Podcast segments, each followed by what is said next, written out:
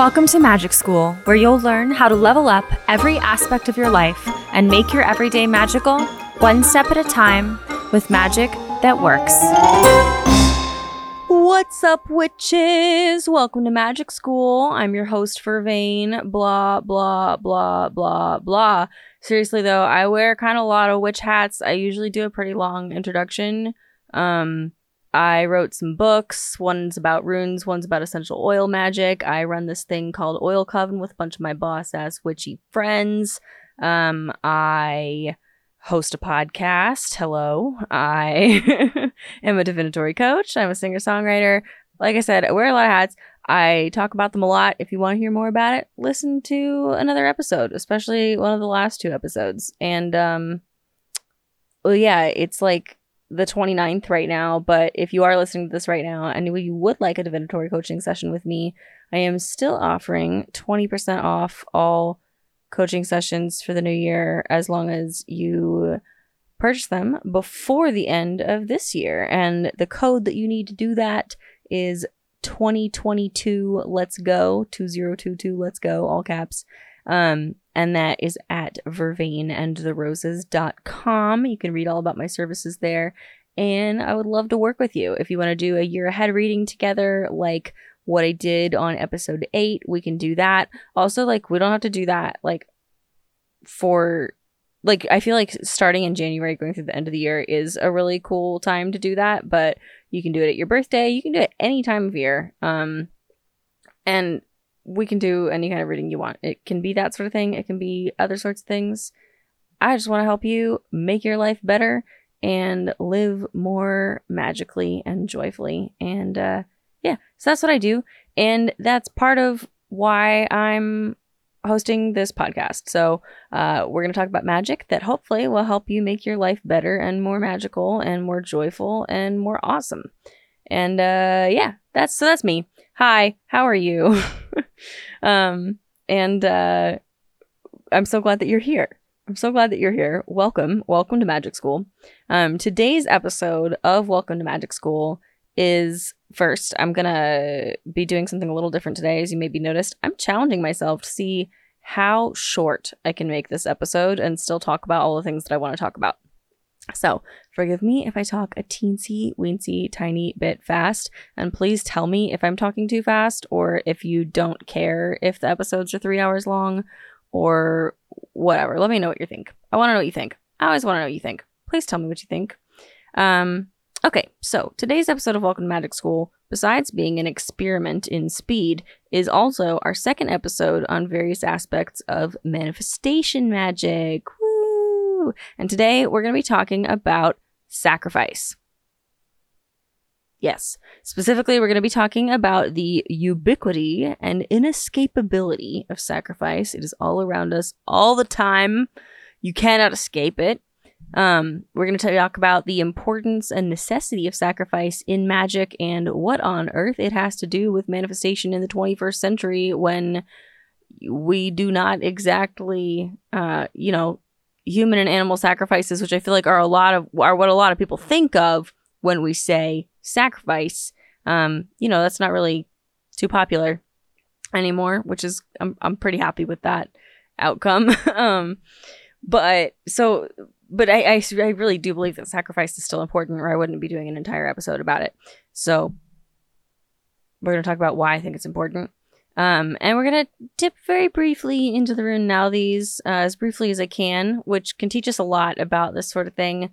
Um, and perhaps if you like that, we can go a little deeper with some manifestation runes on a future episode. Dun, dun, dun, so before we get into today's lesson, let's review our previous lesson's homework.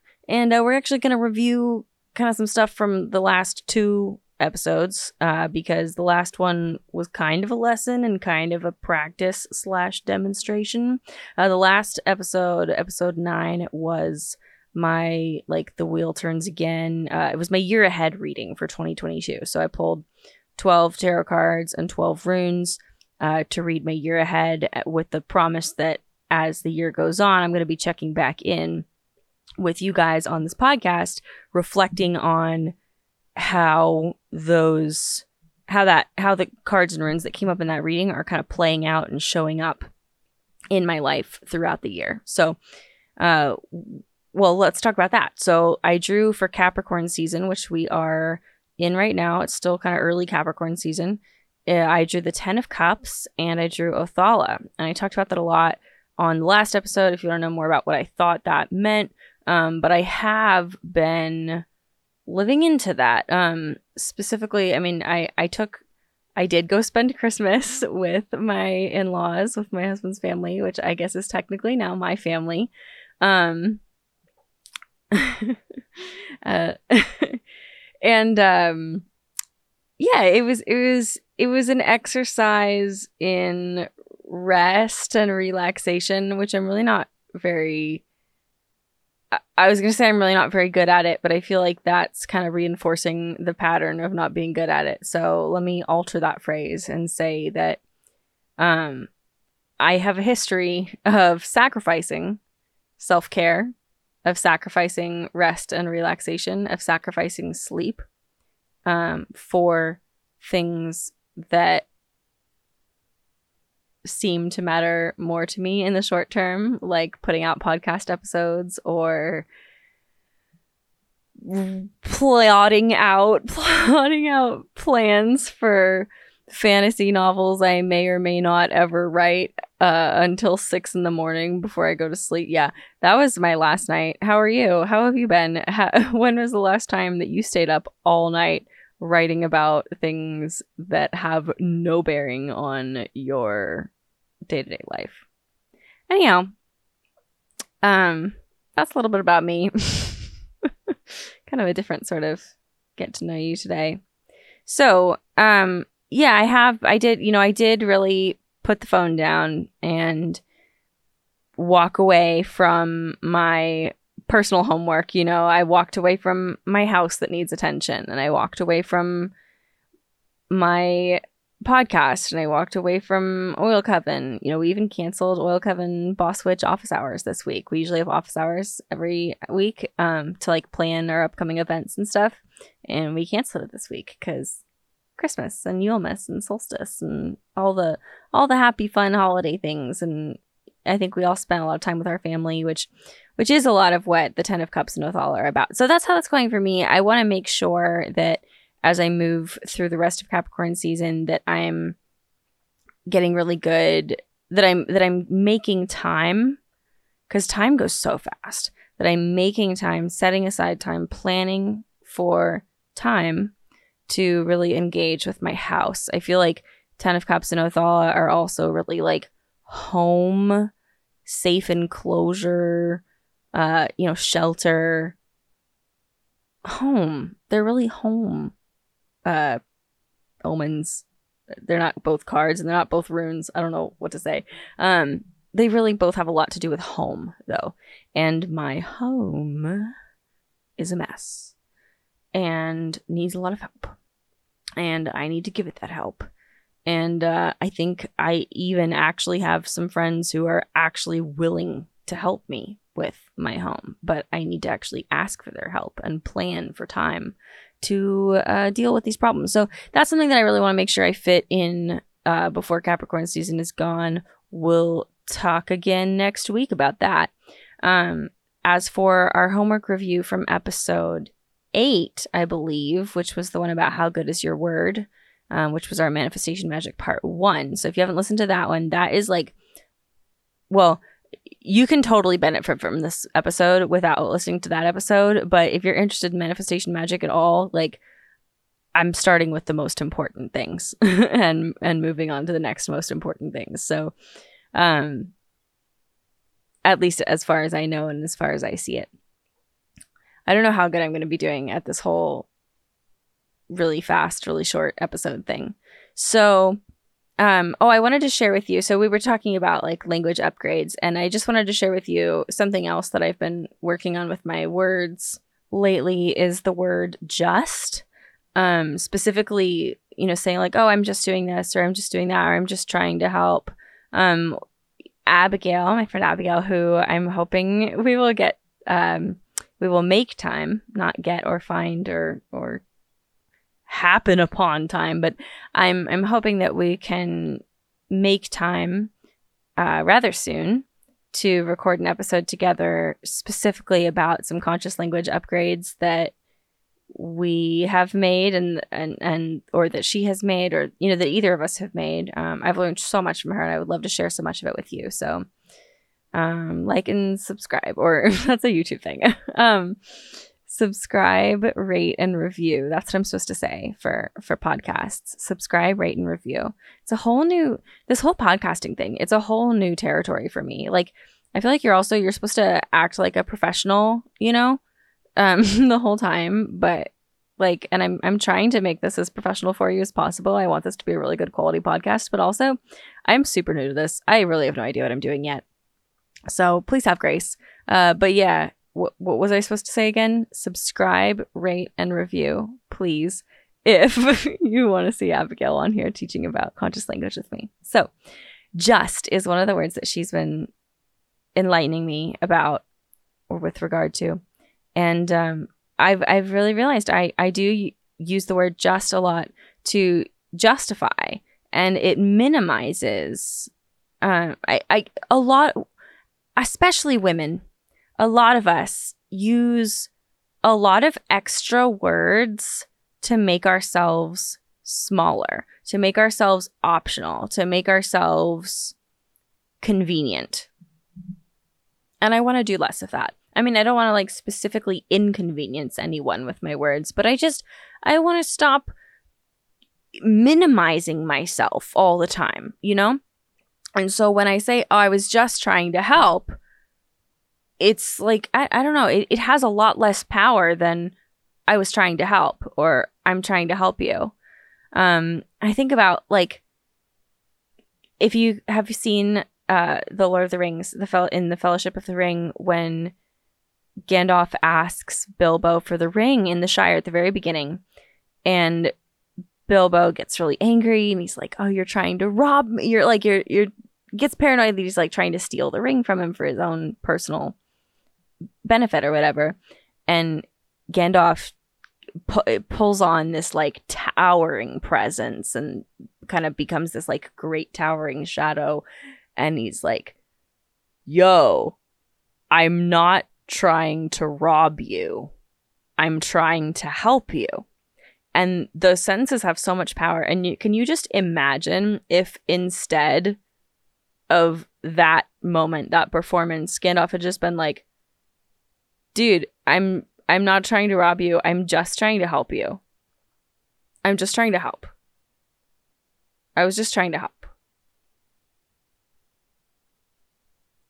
I don't know, it feels less forceful. So that's something that I've been noticing in my language is the overuse of the word just and maybe you'll hear it later on this episode. So that's something that I'm paying attention to and working to rather than to minimize myself through my speech, I'm working to minimize my use of the word just in contexts where it might have the effect of minimizing my presence and my power. So there's that. Um, also, if you are somebody who finds yourself interested in manifestation magic or interested in planning your year ahead, I just want to remind I just I just want to remind you. No. See, it's like it's like an excuse like I just want to remind you. Like, no, I, it's my podcast. I have a right to talk about whatever I want. So I want to remind you. I want to remind you that on January 21st, I'm hosting a vision board night on the Oil Coven Discord. It is for members only, but it's so easy to become a member. Um, you can click in the show notes all about like joining Oil Coven. There's a bunch of info down there if you want to find more information. But we're just a bunch of fun, witchy folk uh, who get together online to make magic and learn about plant magic and uh, it's just good times. So we're going to be gathering in our Discord server on the video chat feature to make vision boards together that evening. So the evening of January 21st, it's going to be around 7 Texas time, but uh you know, good times. Good times. Love to see you there. Um I would love to have some new folks join us. It's going to be a ton of fun and uh, we're going to make vision boards and then you're going to have a vision board for 2022 to to help you hold the vision of 2022 throughout the year and it's going to be fantastic. It's going to be great. So, without further ado, that's it for the homework without further ado, let's get into today's lesson. Dun, da, da, da. So, what do I mean sacrifice? What do I mean when I talk about the ubiquity and inescapability of sacrifice? And can we get some like minor key low note music here? Um, thank you. Okay, so so we are constantly making sacrifices literally all the time. Like you're never not doing it. To make a sacrifice and I'm actually remembering that when I originally wrote these notes, I wrote to make a sacrifice is just to blah, blah, blah, blah, blah. And then I rewrote it and I took out the just. So to make a sacrifice is to give something up for the sake of something else. That's it. To give up one thing for the sake of another.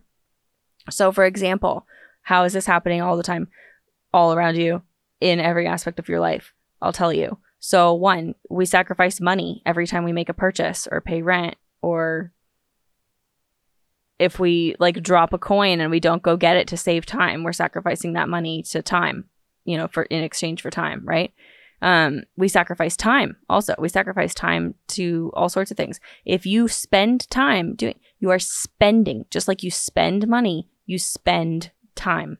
We all have limited amounts of time and we spend it and you get to choose how you spend it. And and you have to spend it also. You can't save it. Unlike with money, you literally cannot save time. It is an ever-flowing currency. And so you are constantly sacrificing your time to whatever you're doing with that time. Whatever the stuff that you're doing with that time is for, is building up towards, that's what you're sacrificing to. And uh we also we sacrifice certain opportunities when we take advantage of others. You know we take a certain job we we move into a certain house.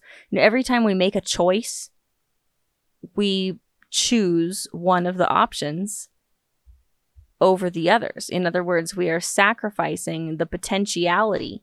We're sacrificing potential we're sacrificing a much greater potential for what could be in order to actually act on one of the potential futures. And and that is something that pained me philosophically for a very long time. Uh, well, I mean, okay, it still pains me, but I'm I'm a little bit over it, or at least I've accepted it. I'm in the acceptance stage. So, um, but there was there was a long period of time where I was just like, I just really want to be able to live a quantum like i really just want to be able to do to live like an electron and be in all the places at the same time and have all the jobs at once and study all the classes at college and major in all the degrees and like date all the guys and like have all the different possible lives and futures. Like i i don't want to pick just one you know? I because anything that i pick it's it, it feels like saying no i don't want those other things and well, it, it kind of is. It kind of is. And I think it's also important to note that, like, you can absolutely do more than one thing with your life. Uh, we just can't really do more than one thing well at once. And I don't mean in one day or in one year or in one week. I mean in one moment, you know, at one time. Like, how well can you really how do I say this? Focus is required to do anything well, really well, you know? So if we refuse to choose one thing to focus on, saying, "No, I'm going to I'm going to focus on these eight things." Let me just read you this actually before I prattle on. So I was going to wait to get later on, but there's no reason to wait. I want to talk about the rune Nauthiz and I want to read to you part of the section on the rune Nauthiz from my book Modern Runes because I think that this is a rune that has a lot to do with sacrifice and and and the idea of sacrifice. And I think it's going to explain a little bit about the connection between sacrifice and manifestation. And I think uh, that may already be becoming clear because, as I said, like anytime we make a choice, anytime we choose one thing, we're saying no to other things. We're sacrificing those other possibilities. And that is a sacrifice in order to allow the one thing that we do choose to manifest in our lives. And maybe if it's an easy choice, if it's something you just say, oh, yeah, I'll do that. And I don't mean that it was an easy choice to make, but like once you make the choice, the, the next step comes easy. You know, if that's the case, it can feel like it's not a real, like, quote unquote, manifestation, right? Like you didn't have to manifest it, you just chose it and it happened. Well, that is a manifestation. It was just an easy manifestation. You chose it and then it happened. And I think I think a lot of manifestations could be so easy if we didn't make things so hard for ourselves, but I don't know because I am also on the crew of people who can often tend to make things hard for myself. Um, and that's something that I would really like to change in in the now. I that's something I'd really like to change right now, not in the future. Um, also in the future, but also right now. I would like to not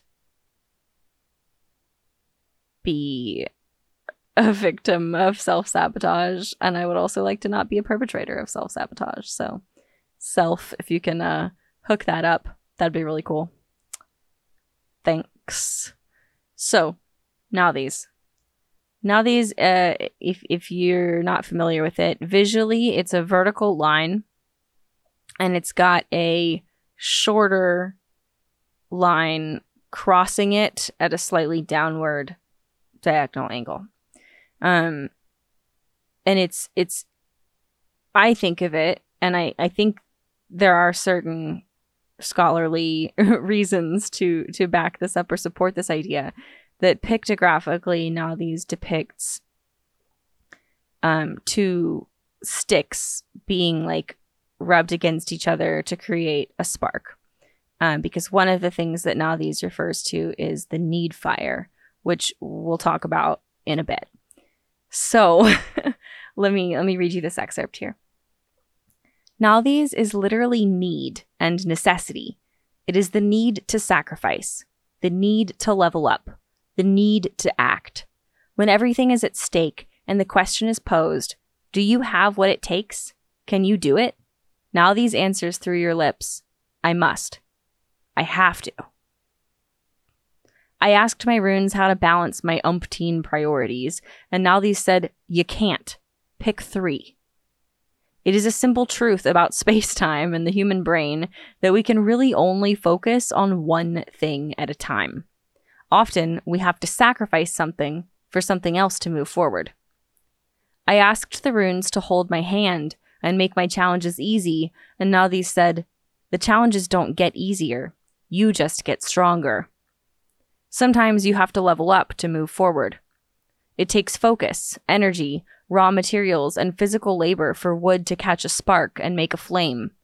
Likewise, there is a cost for your ascension, and you must pay it in your own blood, sweat, and tears.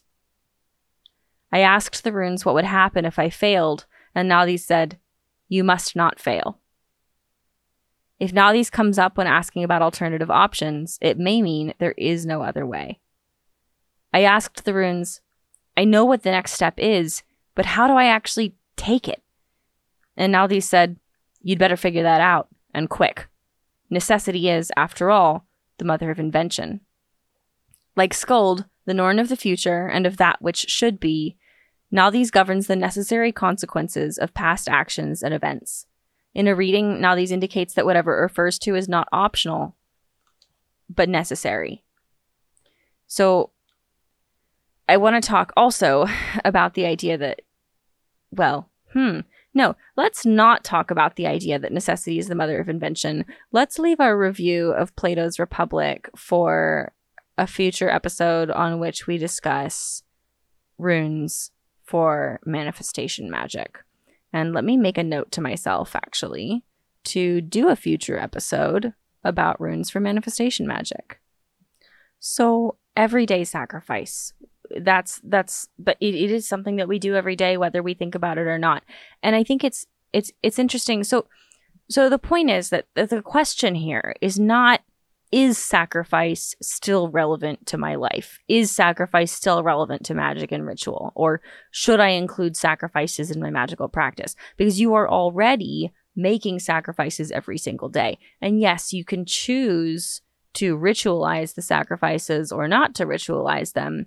But whether you ritualize them formally or not, or you, it is to your benefit both magical and mundane to consciously evaluate the sacrifices that you're making. So instead of the questions of like, is sacrifice relevant? Should I do it?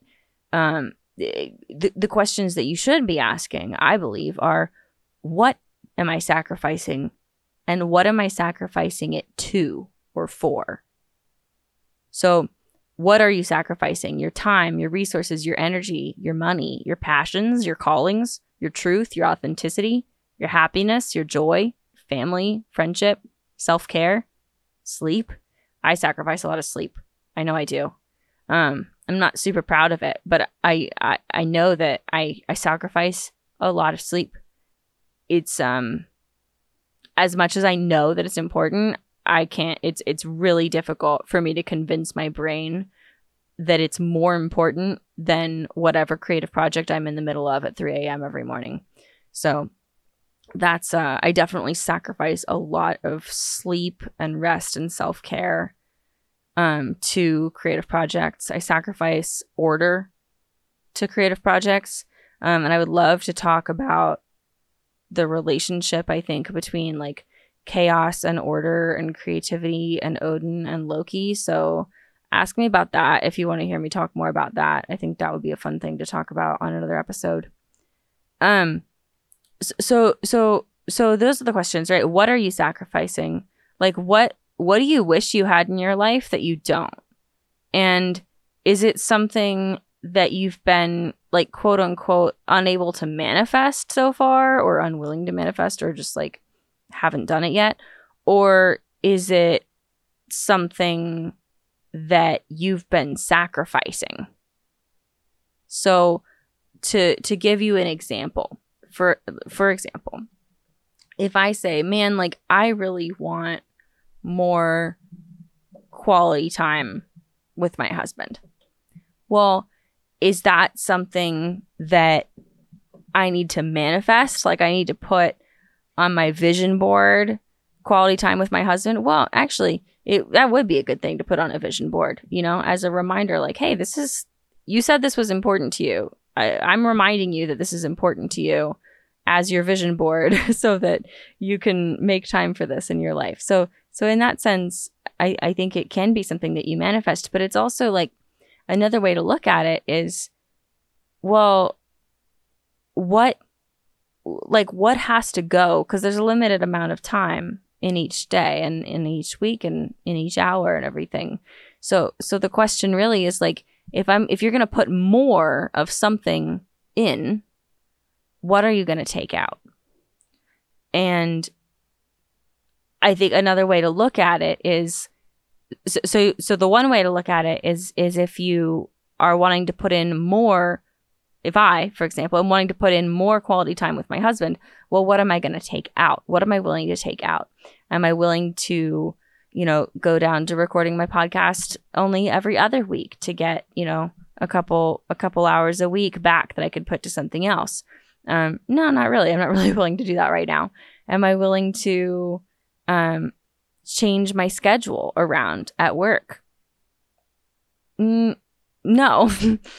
I'm I'm I'm not really willing to do that for a lot of complicated reasons um, that I'm not going to go into on this podcast. So the the truth is that I'm I'm making I'm what I'm actually doing right now at least in this example is like I'm actually sacrificing quality time with my husband in order to have a very consistent um, work schedule in order to, you know, continue to work the shift that I like to work, in order to continue working on all of the projects that I consider important. Um, I, you know, I do sacrifice quality time with my family. I sacrifice quality time with my friends. I sacrifice sleep to those other projects and to those other those other choices. Um and and you know, you could you could go deeper as well. You could go layers deeper and say, well, okay, if I'm choosing to spend this time working this job, why am I doing that? Like, what am I actually sacrificing to? Am I, is it, am I just sacrificing my time and energy to the corporate gods, the gods of corporate America, the ghost of corporate future? Or am I, ghost of corporate future? Um, or am I sacrificing my time and energy to something more personal, to something greater? And I think that's that's a question that we each have to ask ourselves, right? Is like what what are you doing with your time? Why is it important? Is it what you really want to be doing with your time? Because you have a choice. You always have a choice, right? And that's something that I think as witches, as practitioners of magic, we have to accept is that we always have a choice. And the choice may not always be easy and the choice may not always be fun, or it may be the case that there is really only one even barely acceptable option, and all of the other options are way worse and truly terrible and not even worth in considering not even worth considering. So it looks on the surface of things like there is no choice because there is only one obvious choice that you would ever make. But the truth is, you do have a choice. And for me at least, knowing that I have a choice and that you know, I I do choose whatever it is that I choose. Um, just reminding myself of my own agency helps me to be much more grateful for what I have and where I am and and to be much more happy and content with my situation. I wouldn't say satisfied. I'm not really even sure that ha- that content is the right word. Um at peace perhaps um is a better word better phrase, to be more at peace with my situation, yes. Um, because they're, well, enough about me. So uh, ask yourself these questions. That's what I really want you to do. And this is your homework, by the way. I'm going to tell you right now, this is your homework is to ask yourself these questions. What are you sacrificing? And what are you sacrificing it to? And then ask yourself if there's anything that you want to change about that. Is there anything like, for example, are you sacrificing large amounts of time and energy to Mark Zuckerberg? Is that something that you want to do? Are you sacrificing large amounts of time and energy to um, games? And is that something that you want to do? Or to certain TV shows? And is that something that you want to do? Um, and and and it may be that that certain amounts of these are things that we want to do that they rejuvenate us or inspire us or comfort us or help us re- recharge um, in ways that other things don't necessarily. And and that can be really positive. We can have really positive relationships with a lot of these things. Um, but we can also have really negative relationships with a lot of these things. And i think it's just interesting how we can move through our lives on autopilot on cruise control you know just doing going through the motions and and doing the same things that we always do. And I don't know if you're like this, but I will find that if I pick up my phone to go like check the cooking time on a recipe or something, um, often once my phone is in my hand, my thumb will just like automatically open either like Instagram or my Gmail or my texts or something like that. And I'll just find myself like scrolling. And then I'll have this moment where I'm like, no, this is not what we came here to do. Like, you're being distracted. Put the phone down. And I'll put the phone down. And it's like, damn, I needed the fucking cooking temperature. I got to put the phone back up because I need, because I need to check the recipe. I pick up the phone again. Maybe I check the recipe. I fix it. My phone's still in my hand. My thumb immediately is going to automatically go back to Instagram. It can even, I can even shut off my phone, like have my phone in my hand shut down the screen, like put it to sleep or whatever. And then without even thinking about it, just find my thumb automatically opening Instagram back up. And like that is it makes me uncomfortable. I don't like the idea that there are things that I do automatically that don't serve my higher self and I want to stop doing those things. and it would be one thing if I was like automatically by habit without even thinking about it, like opening Instagram to like connect with a bunch of people and like build relationships, but that's not what I'm doing, right? It's it's I'm opening it and scrolling it. And that is the wrong kind of sacrifice for me at least. Um that is not a sacrifice that I want to be making. And I want to prevent myself from sacrificing too much of my time to the doom scroll. And I want to actually I want to spend more time um actively connecting with people on social media. So so I actually do want to continue spending time on Instagram. I would just I would really like to work on like re sacrificing that time to building relationships rather than sacrificing that time to selling my own eyeballs uh on behalf of other people cuz I'm not making the money I'm selling my like my eyeballs are being sold as I scroll, but I'm not profiting. So that's fun. Um yeah, something that that stuck with me a while ago is this idea that like if it's free, if the service is free, you're the product. And uh it's uh make you think. It's very interesting. It's very interesting to think about. I feel like it's something I sort of take for granted now. So, sacrifice. You're going to ask yourself these questions. What are you sacrificing? What are you sacrificing to or for? And is there anything that you want to change about that? So, let's talk also about ritualizing sacrifice and about putting this in a specifically magical context because everything that we've talked about so far can be applied to the magic goal for sure can be applied to magical workings absolutely. Um, but also is is definitely already there in everyday life. Whether you do magic or not you're making sacrifices to something of something to something else for the sake of something else. And um, that's i think it's just that as as witches, as magic makers, we have a responsibility to be aware and conscious and um, of, of what sacrifices we're making and to, to make them on purpose, basically, to make as many of them as possible on purpose for reasons that serve our highest potential.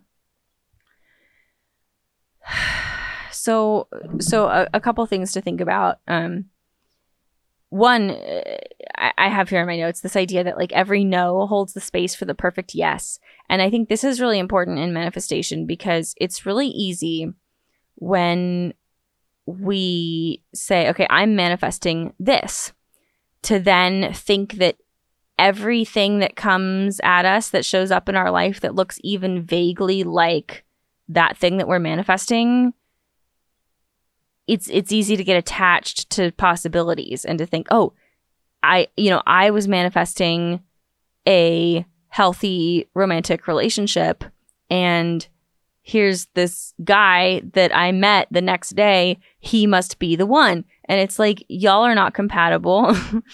y'all have nothing in common. This is not going to work. But you get attached to the idea because, well, you're supposed to be manifesting this guy and then he showed up. So he must be the guy right? But i think the universe sends us a lot of things that look kind of like what we want but aren't exactly what we want as a way of of communicating with us. You know we have an opportunity. It's think of think of a manifestation like you're commissioning a piece of art from the universe the universe is the artist and you are commissioning the universe to create a future reality for you or perhaps a present reality for you and um, the universe sends you you know its first try and it's like hey What about this? Is this it? Is this what you meant when you said that you wanted XYZ? And then you have the opportunity to be like, hell yeah, this is exactly what I meant. Oh my gosh, you did such a perfect job. Thank you so much. Or to be like, that is kind of what I meant in these ways and then kind of not what I meant in these other ways and you're you're close but this is there's some reasons that this is not going to work for me. This is not what I actually wanted. I'm going to have to say no. And I've actually had this like happen way more with like furniture than with dudes. I don't know why. I, I always feel like I'm always bringing up like jobs or romance um, when I talk about like examples for magic and readings and things. But uh, for me, probably like a lot more of my manifestation has been things like, um, well, things like furniture or certain other like items. I, I I do a lot of like manifesting in combination with thrift shop, like used stuff shopping, thrift shopping, antiquing, that sort of thing.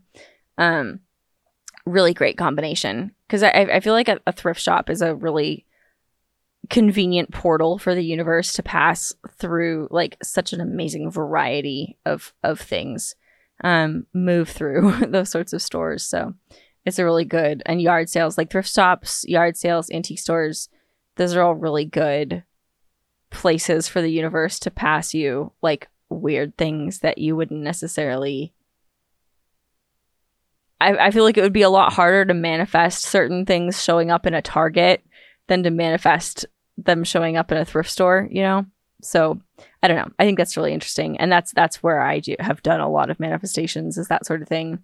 Um, I've also I've done it with like job or jobs or clients, um, or not like well jobs or really more like gigs. I guess I've done both. Um, I mean, yeah, I guess anytime you like look for a job, you're technically manifesting a job. People just don't always call it manifesting. And you know, you have certain requirements, like a certain there's a certain amount of money that you need to pay your bills. There's a certain amount of hours that you want to work. There's a certain number of skills that you, a certain set of skills that you want to use or or that you do or don't have, can or can't use, and um, the universe then will will you know opportunities will appear in your path, assuming that you actually walk a path and don't just like sit around at home not looking at job listings um, or talking to anyone. Um,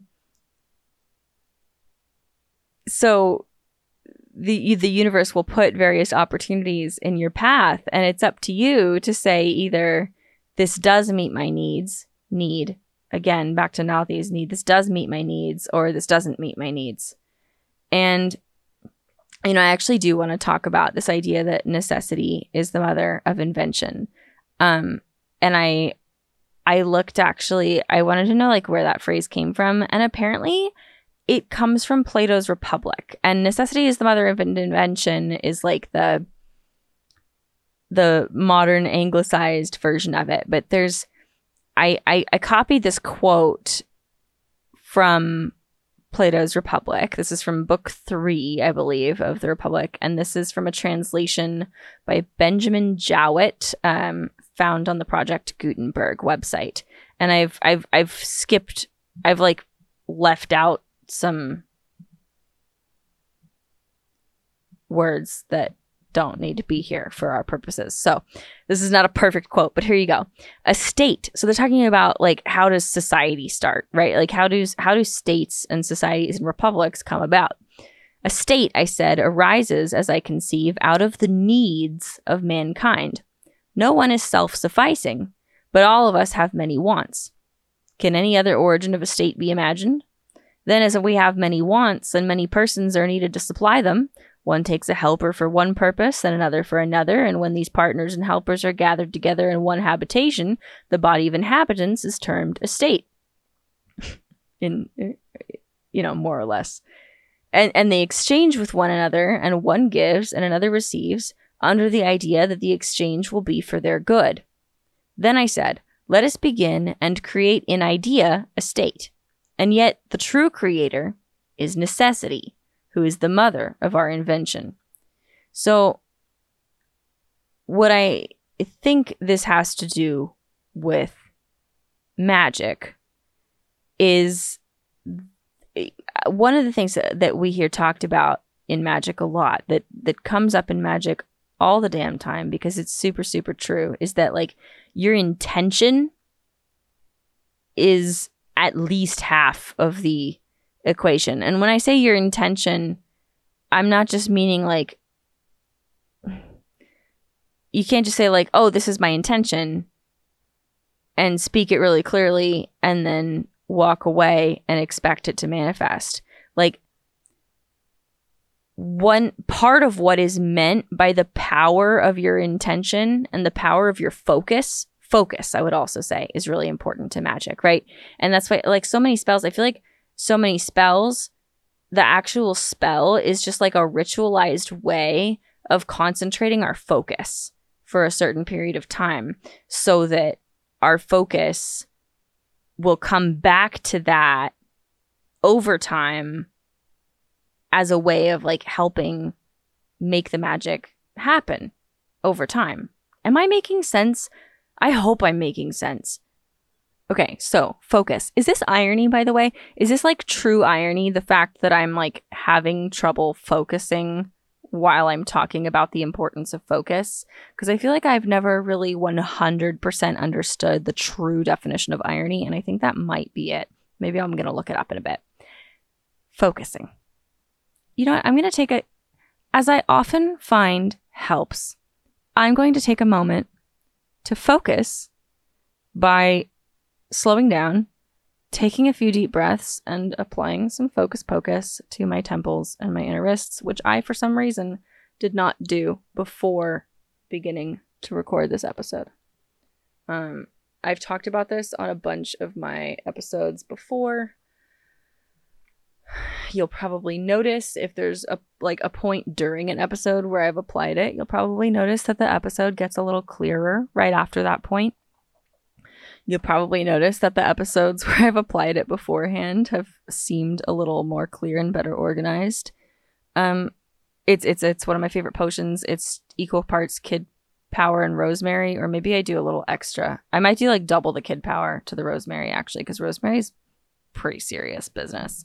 Um, so kid power and rosemary essential oils, and then I dilute it with some extra jojoba and roll it on, and uh, helps me focus. So I'm going to take a couple deep breaths and then I'm going to come back and speak to you a little more. You can take a couple deep breaths with me now. I recommend it.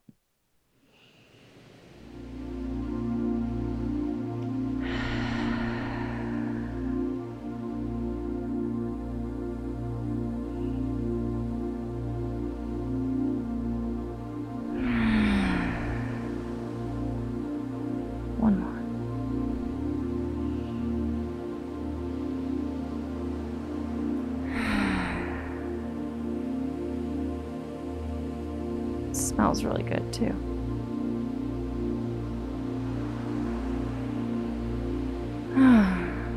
it's like rosemary and vanilla and orange. It's so lovely. So lovely. So, focus. Being the center of magic, the power of focusing our intention. Right. So, need strengthens your focus because it causes stress. And because of this, true need can actually help magic work.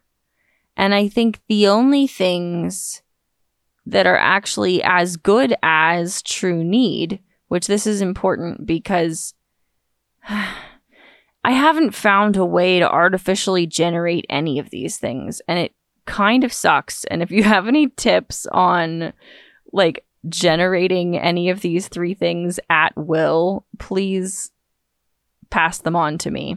So, true need is one of them, right? That's a really strong motivator because it causes a lot of stress.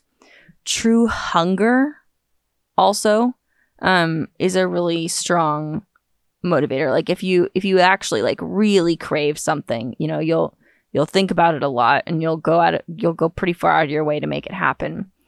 Um and then i think true love maybe. I don't know. There's there's probably some other things that can help you know passion is really good but is passion just another kind of hunger what's the difference between true love and need and hunger? I don't know.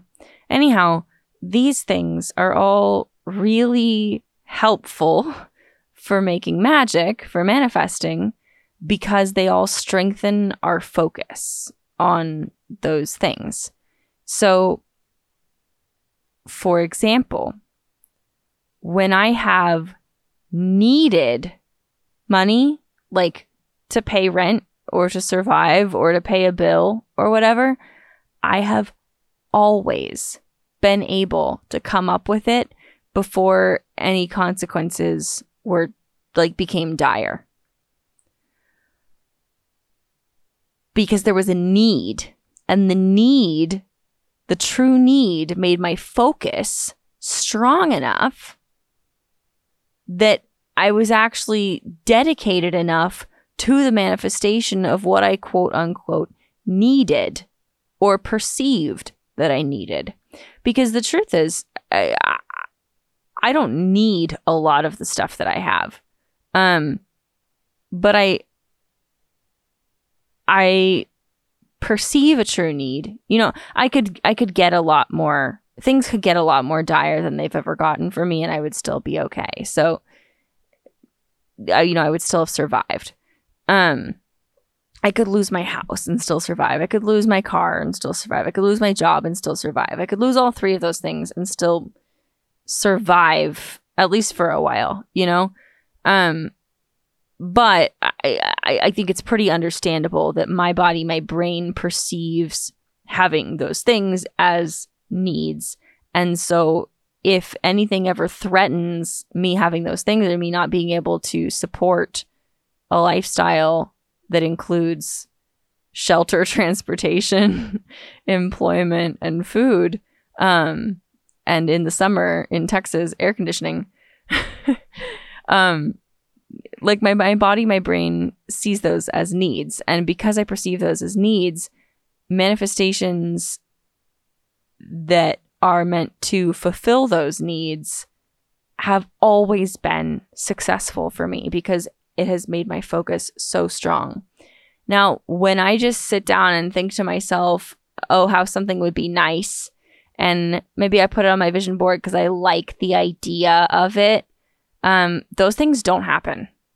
Or they very rarely happen for me. Like occasionally, something that I put on my vision board, just like as an afterthought, um, or because I liked it aesthetically or whatever, you know, something something will come into play that in a in a sometimes kind of funny way, you know, makes it all makes it all make sense. It's like, oh, that that kind of did happen, but like not in the way that I meant or not in the way that I expected. Or or, you know, an opportunity comes to me and I take it and and and so maybe I I got to fit something into my year that I would have liked, but that I necessarily wasn't necessarily putting a lot of energy behind making happen But where I'm going here is that if you have a true hunger for something, your willingness to do what it takes to make it happen increases significantly. You know, having having a true hunger, a true passion, or a true need for something increases your focus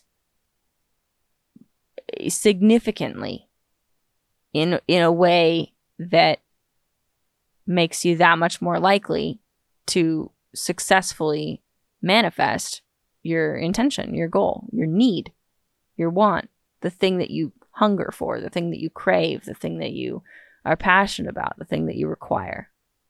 And when I just kind of want something or think like that would be nice, um, I don't I don't usually succeed in manifesting it.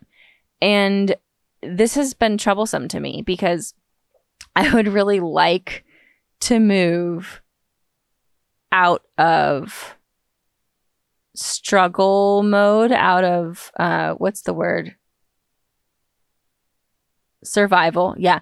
I would like to move away from you know, out of survival mode and into thrive mode. Um but I know that my body on a gut level still perceives that as like a it would be really nice to move out of survival mode and into thriving mode but my subconscious body is not yet at a point where it is totally disgusted by the idea of staying in survival mode on a day-to-day basis. Like right now my my my my gut my body my intuition my inner child whatever like still accepts that as as like a necessary reality. Like well it would be nice to not be in survival mode all the time, but maybe next year, you know, in in another life. Like that can't. Ha- here's why that can't happen right now, or I I understand that like or but I don't really need. This is the truth. This is the truth. Is that the way that I feel in my body is that I don't really need to move out of survival mode. Like I'm surviving. All that I need is to survive. And I am surviving. And I have really strong hungers for things, but I also have ADD. And that is, well, this actually is one of the main reasons that I've been considering like seeking an official diagnosis and seeking treatment is because uh, I hate it. I hate it, but I am I am at the point where things that matter so much to me don't get done because I I can't make myself stay focused long enough. It doesn't if I'm not looking at it, it doesn't stress me out enough to put my back into it. Does that make sense? And I don't know what ADHD drugs do exactly. Like, I don't know what effect they would have on my brain, but I wonder if it might make it easier. This is like, this is like so close to my heart. I might cry here. But sometimes I wonder if some sort of medication might make it easier to remember my true hunger in moments when I'm not like suffering because of an unfulfilled need, if that makes sense. Does that make sense?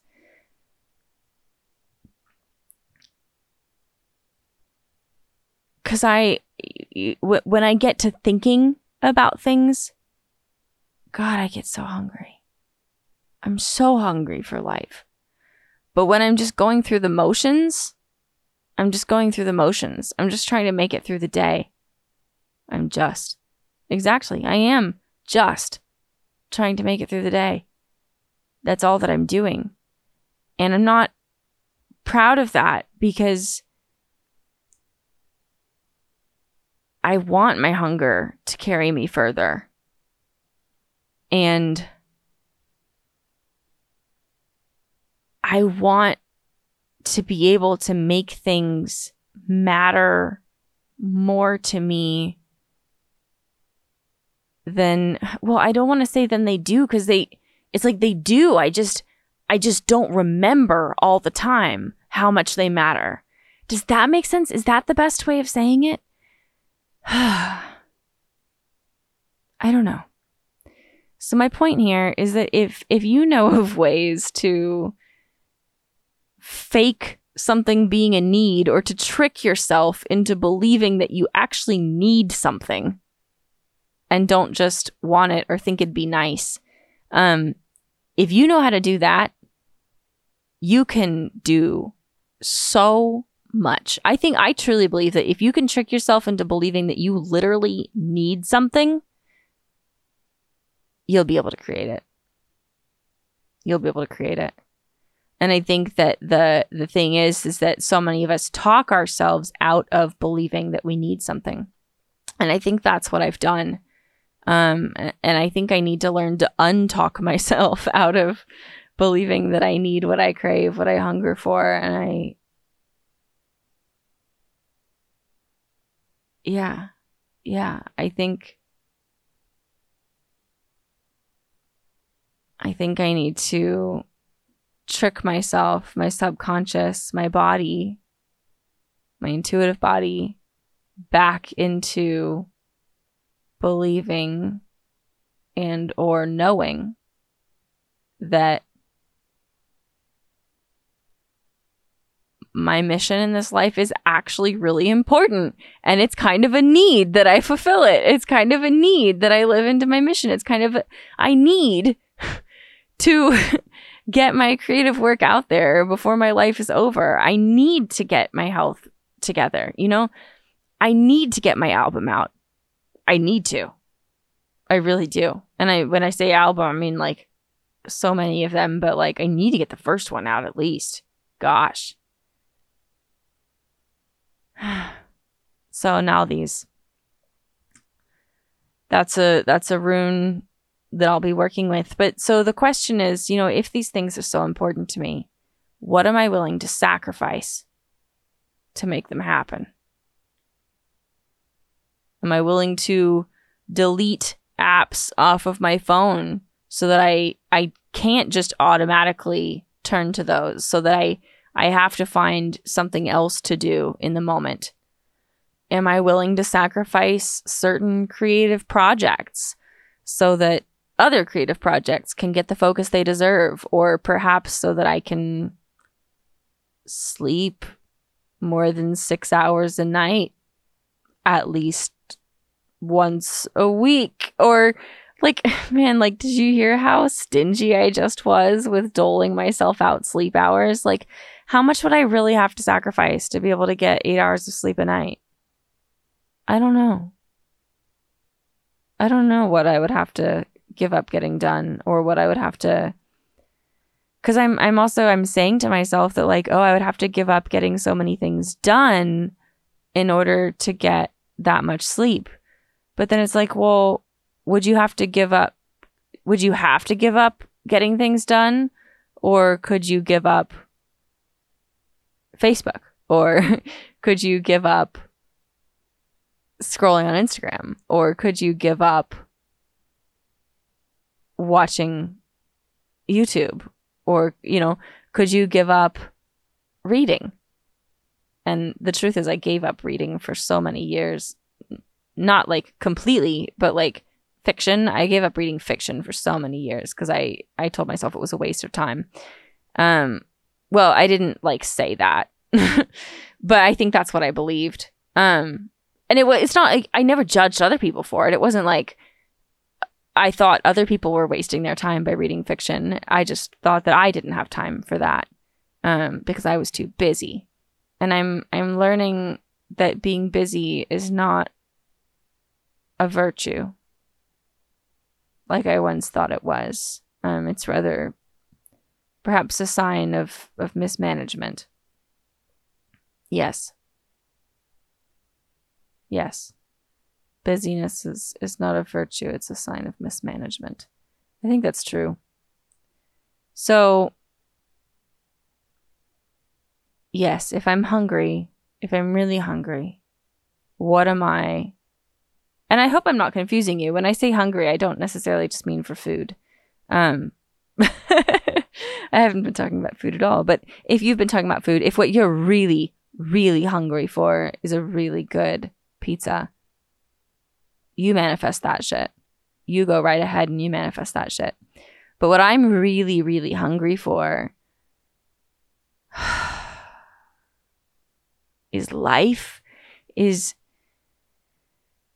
playing music for people, playing music that I wrote for people, and hearing them sing along or seeing them cry or hearing them tell me that it meant something to them. Um, writing and, and seeing my, my words printed on the page and, and knowing that people are reading them. Sharing my experiences and my knowledge and knowing that other people are benefiting from from learning from them. These are the things i'm hungry for. Having uh having a child having children and teaching them but also learning from them and growing through that experience that's something i'm really hungry for and so I have to ask myself the questions what am I willing to sacrifice to make room on my plate for these things? And making room, that's a big part of it. So I have to talk about this because there, these are several, I have, there are several like physical things that I have manifested on purpose or accidentally, um, or whatever. You you tell me what you think. Um, by getting rid of other things, by sacrificing other things. So decluttering is a really, really good example of this. Um, and this has happened to me. Uh, this happened to me the last time I was decluttering, actually. So so when I went through my closet this past year and I I parted with a lot of clothes and for whatever reason I ended up parting with most of my red clothes. Um like a good number of them and it wasn't like I wasn't vibing with red. Um like I I felt like I did need red. I just felt like I wasn't vibing with the red things that I had or most of them. So I parted with a lot of them. I thanked them for their service. I you know, said goodbye and uh, we went our separate ways. And literally, as soon as I had actually like donated, sold and donated most of what was in uh, of what I had picked out of my closet to part with, um, like the next day, I get a package from my friend Carissa, and I open it and there was no note or anything with it. I think she told me the story later. Um, but it was this red dress and it was super cute, vintage, exactly my size, really like high quality fabric, just really beautiful red dress. And it turned out that this like another friend had bought this, like seen this, thought of me, bought it for me set it aside for me for and then like for like months. It was just like oh i'll probably see her soon. Um like she'll probably come over soon or whatever. Like kept thinking that it was going to be time to to give it to me and then never did and then handed it off to our mutual friend Carissa who was about to go see me who came to my house forgot to give it to me went back to her home in another state and then, like, a month later, conveniently, right after I had just parted with almost all of my like casual red clothes, sent it to me. And I just think it's it's really interesting the way that like this thing was coming to me, this dress was coming to me the whole time. But it literally could not make its way into my home until I had cleared the space for it until I had created the space for it. And it was like while I had all of these other like red clothes that I wasn't wearing and wasn't loving and wasn't using, they were taking up space and they were taking up the space that that red dress now lives in. And so I don't know, though I really see that as like that red dress couldn't come to me until I cleared the space for it. And then as soon as that space was clear, those energetic blockages, the energetic pathways like opened right up and the universe was like, ah, the pathway is clear. Let us send her the dress now. And like this dress went on such a, it, it took such a circuitous route to get to me, you know? And the fact that it came to me literally right after I parted with like almost all of my casual red stuff. I don't know. It just, it felt very um very much like magic and not a coincidence. And so again, it wasn't like I wasn't like manifesting a cute vintage red dress. Um but I was manifesting that I had like like I I am still manifesting a wardrobe that covers the spectrum of my potentiality for expression, like that allows me to express myself in a, a thousand different ways, depending on how I feel when I wake up in the morning and go to put on clothes. Um, and also in which, like, I, you know, I want a wardrobe with this many options, but also where, like, I love every single piece in it. There's not a single thing that's in there, like, just because I might need it. I want everything in there to be something that I love. And so I actually I actually got to a point where everything in there was something that I absolutely loved, but it it did mean sacrificing some things that were covering some bases. Like, oh, well, you got to have some casual red stuff. Well, and I I just I sacrificed that idea that I just needed to have some casual red stuff whether I liked it or not. Got rid of the stuff that I didn't absolutely love, which was most of it, and then this new thing that I absolutely loved that covered this this section of my potentiality of expression of like casual red came to me. I don't know. I'm over explaining this probably, but I thought it was pretty special. So that's my story of my red dress. And I have another very similar story of a smoky quartz. I have a piece of smoky quartz that I absolutely love. It's one of my favorite crystals. It's carved into this little flame shape. Um, and I just, I just love it. And I lost it.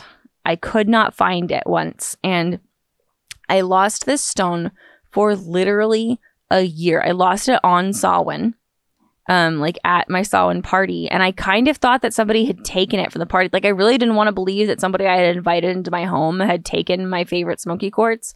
But I kind of was like coming to accept that that was what had happened because I didn't know what else to make of it. Like that was the last time I'd seen it, and I literally had not seen it since then. And uh, people people I had a lot of crystals. I still have a lot of crystals, but like people would give me crystals all the time, right? And my boyfriend at the time gave me a couple. Did he give them to me or did I? No, I take it back. He didn't give them to me.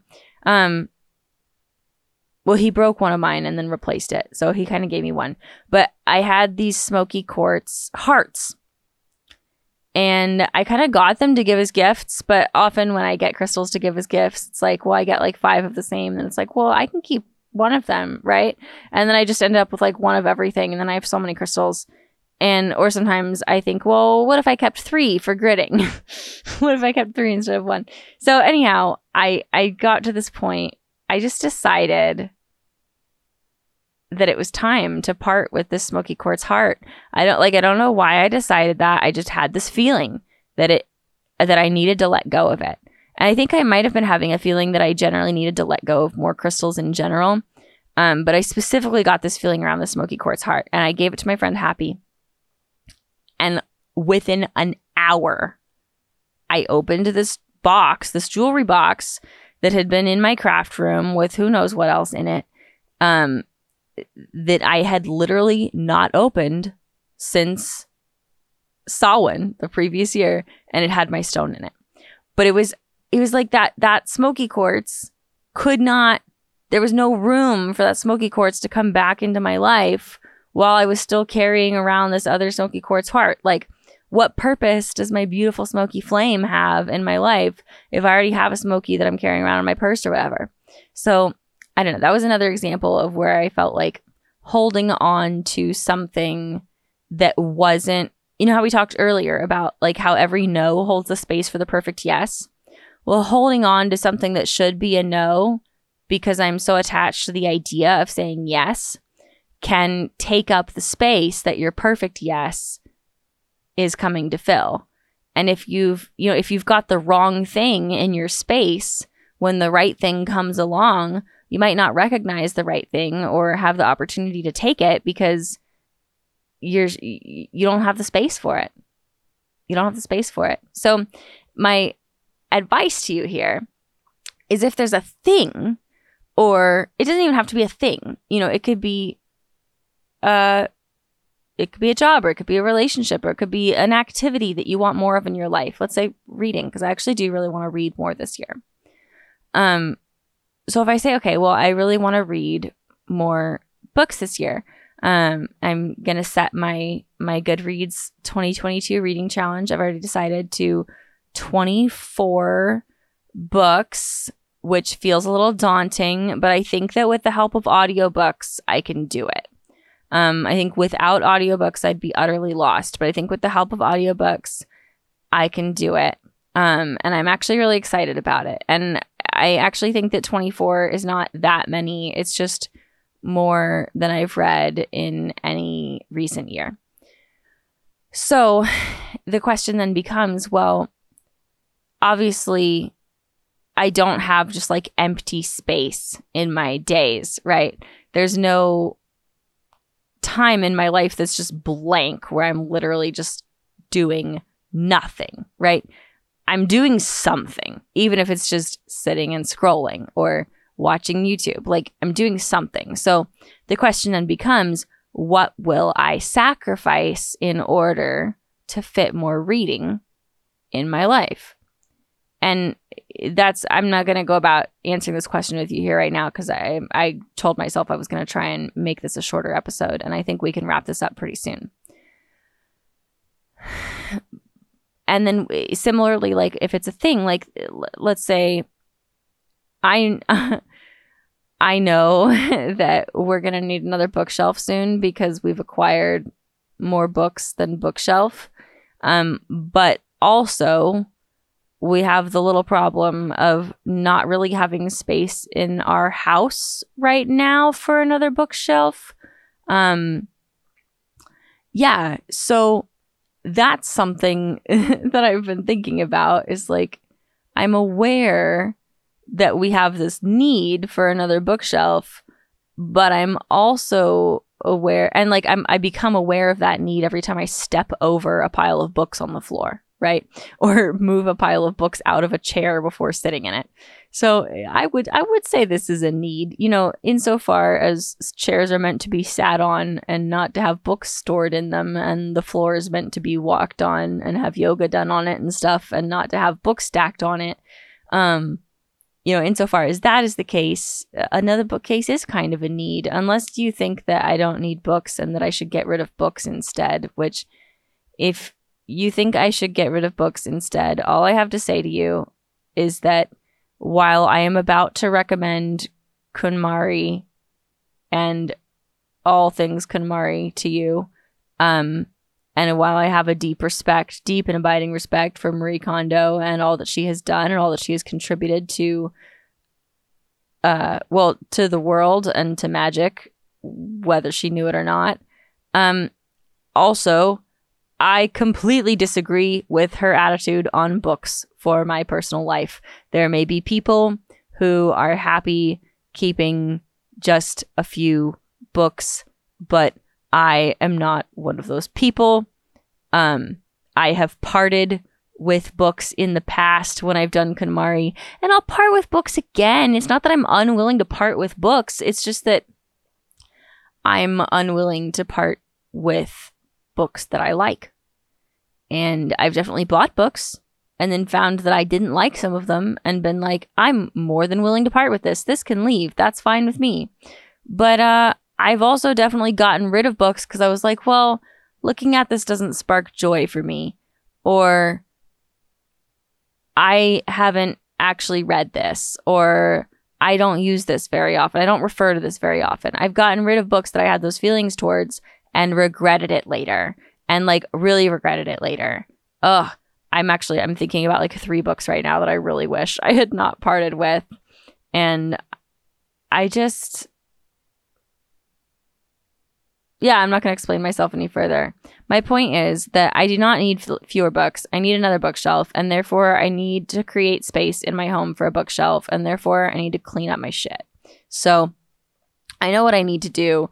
The question is can I manipulate the energy of my own highly neurodivergent self and this Capricorn season to invest in the Othala and Ten of Cups of my dreams, get my home in order, get a shelf, and get my books up on a shelf. Can I do that? I don't know.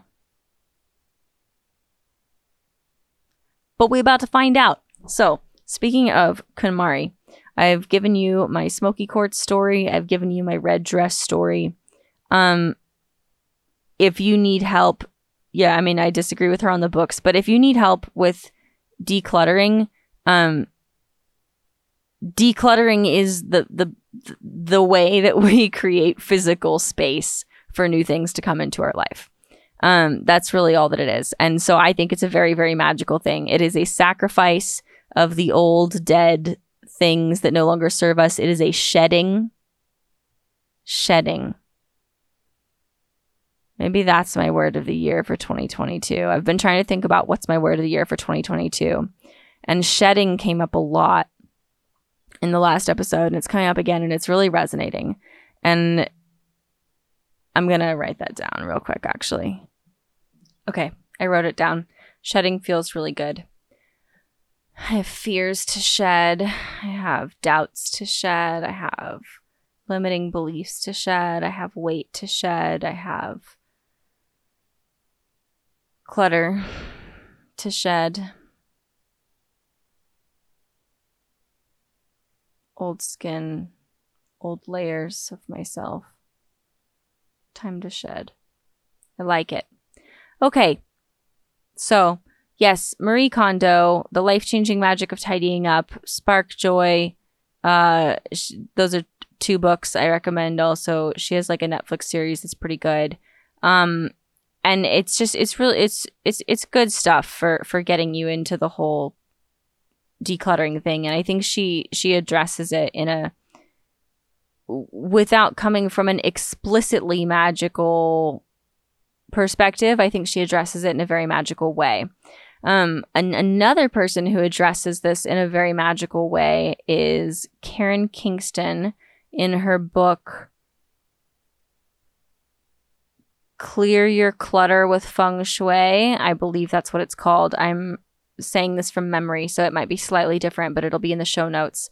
Um, that was a really good book. I really, really enjoyed it. I enjoyed it so much I read it and then I got the audiobook and listened to it again while I decluttered. And um yeah, I feel like especially the like the I don't know, there's a lot of a lot of really interesting feng shui information in there. I'm no expert. Um, but I did feel like I, I got little tidbits from that book that were really helpful to me and uh, would definitely like go back to it again. And then when I was sharing that I was reading those, um, I got the recommendations to read. Oh, shoot. Uh, one of them is called Decluttering at the Speed of Life. I think that's the one that I really enjoyed. I forget the author, but it'll be the book will be linked in the show notes below again. And then there was another one by that same author. I think it was uh decluttering at the speed of life um no i don't remember the name of the other one but you'll if you if you see that one i'll probably link that one down below actually also anyhow so yeah i would recommend those. I, I would especially recommend the audiobooks because you can listen to the audiobook while you declutter. Who'd have thunk? Yeah so that's a pretty cool thing to do.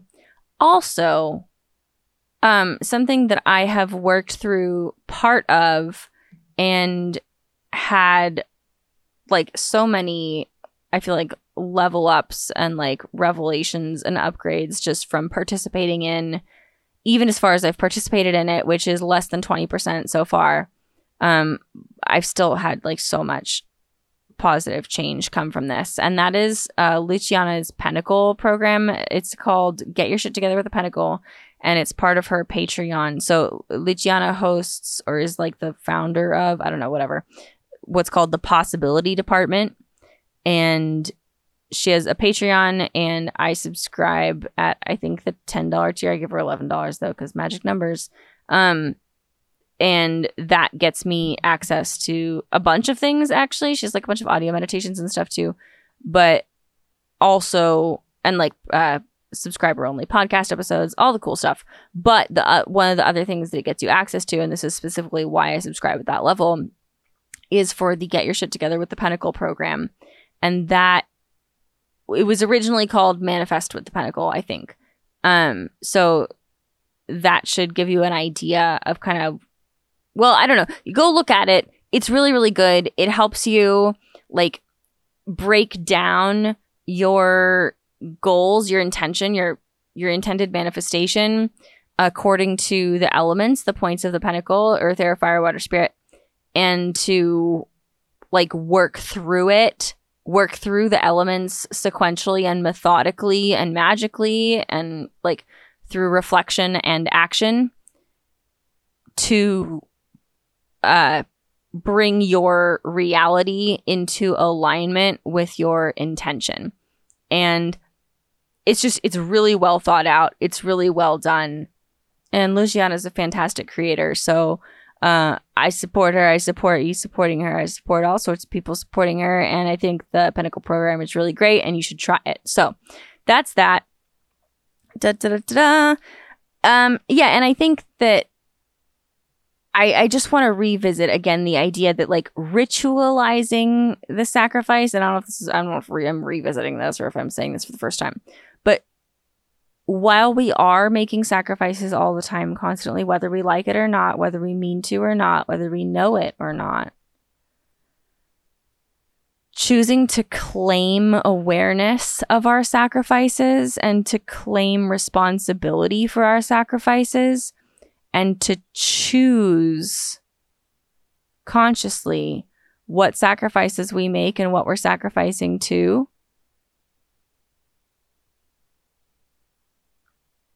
I think that that's really important and is magical, even if you don't ritualize it. But I think that ritualizing that choice, ritualizing the sacrifice, is a really good way to reinforce the intention in your own head and in the patterns of energy that you're broadcasting out to the universe. So to me, there is a little more or a lot more power in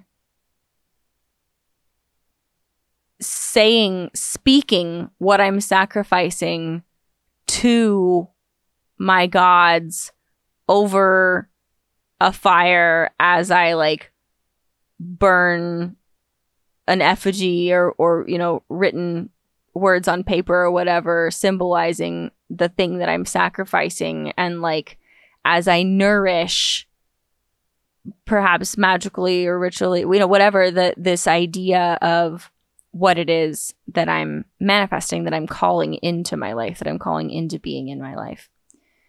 And um that's all I have to say. I'm just to leave it there. Yeah, that was a lot. Oh, quick announcement also if you do still somehow like to hear me talk, I will be a guest on an an upcoming episode in the coming season or is it the current season or the coming season? I'm not really sure.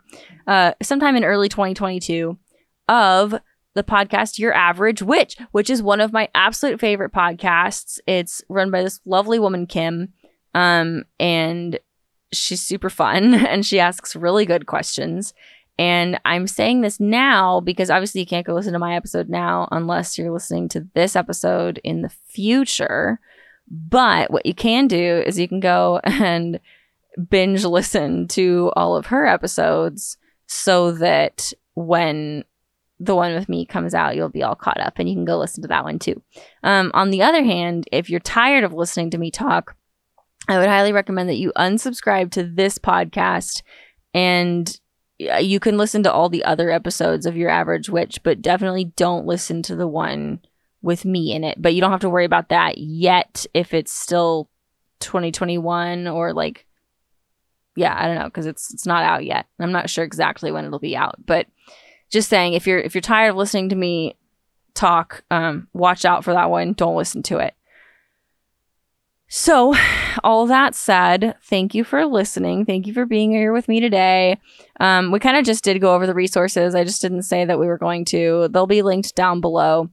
And uh, your homework, again, I already told you what your homework was, but I'm going to review it real quick what the assignment is. You can write it down in your agendas. Um, please read. No, um, your homework this week is to ask yourself what are you sacrificing? What are you sacrificing to? And are you happy with the answers to those questions? And if not, what are you going to do to change it? Please submit your homework responses as voice messages or written messages to my uh, Instagram at Welcome to Magic School or to my email at vervainandtheroses dot no that's my website uh at no oh my gosh the internet. My email address is vervainandtheroses and the roses at gmail.com Whew, made it made it through the end of the email address okay and there's also contact forms on both my personal witchy personal services website, which is for vervainandtheroses.com, and on my podcast website, welcome to magicschool.com. So you can find contact info there. But please, I would love to hear from you about your experience doing the homework. I love it when you send me voice messages or audio files because I can just pop them right into the podcast and share them with people. Um, but if you send me written stuff too, I'll go ahead and read it. I don't have a problem doing that. Uh, also, I have no problem. I would love to share your thoughts and experiences on past homework assignments on future episodes. So if it's like 2025 or 2032 and you're listening to this right now, as long as I'm still doing Welcome to Magic School, still send me your homework. I want to hear about it. I want to know about it. I want to know about other people's experiences. Part of the benefit of running a fucking magic school is getting to learn from everyone else. Like, I'm not just here to teach, I'm here to learn too. And I think it's better. I think magic school is better when we learn together. and that's going to be part of our Welcome to Magic School theme song.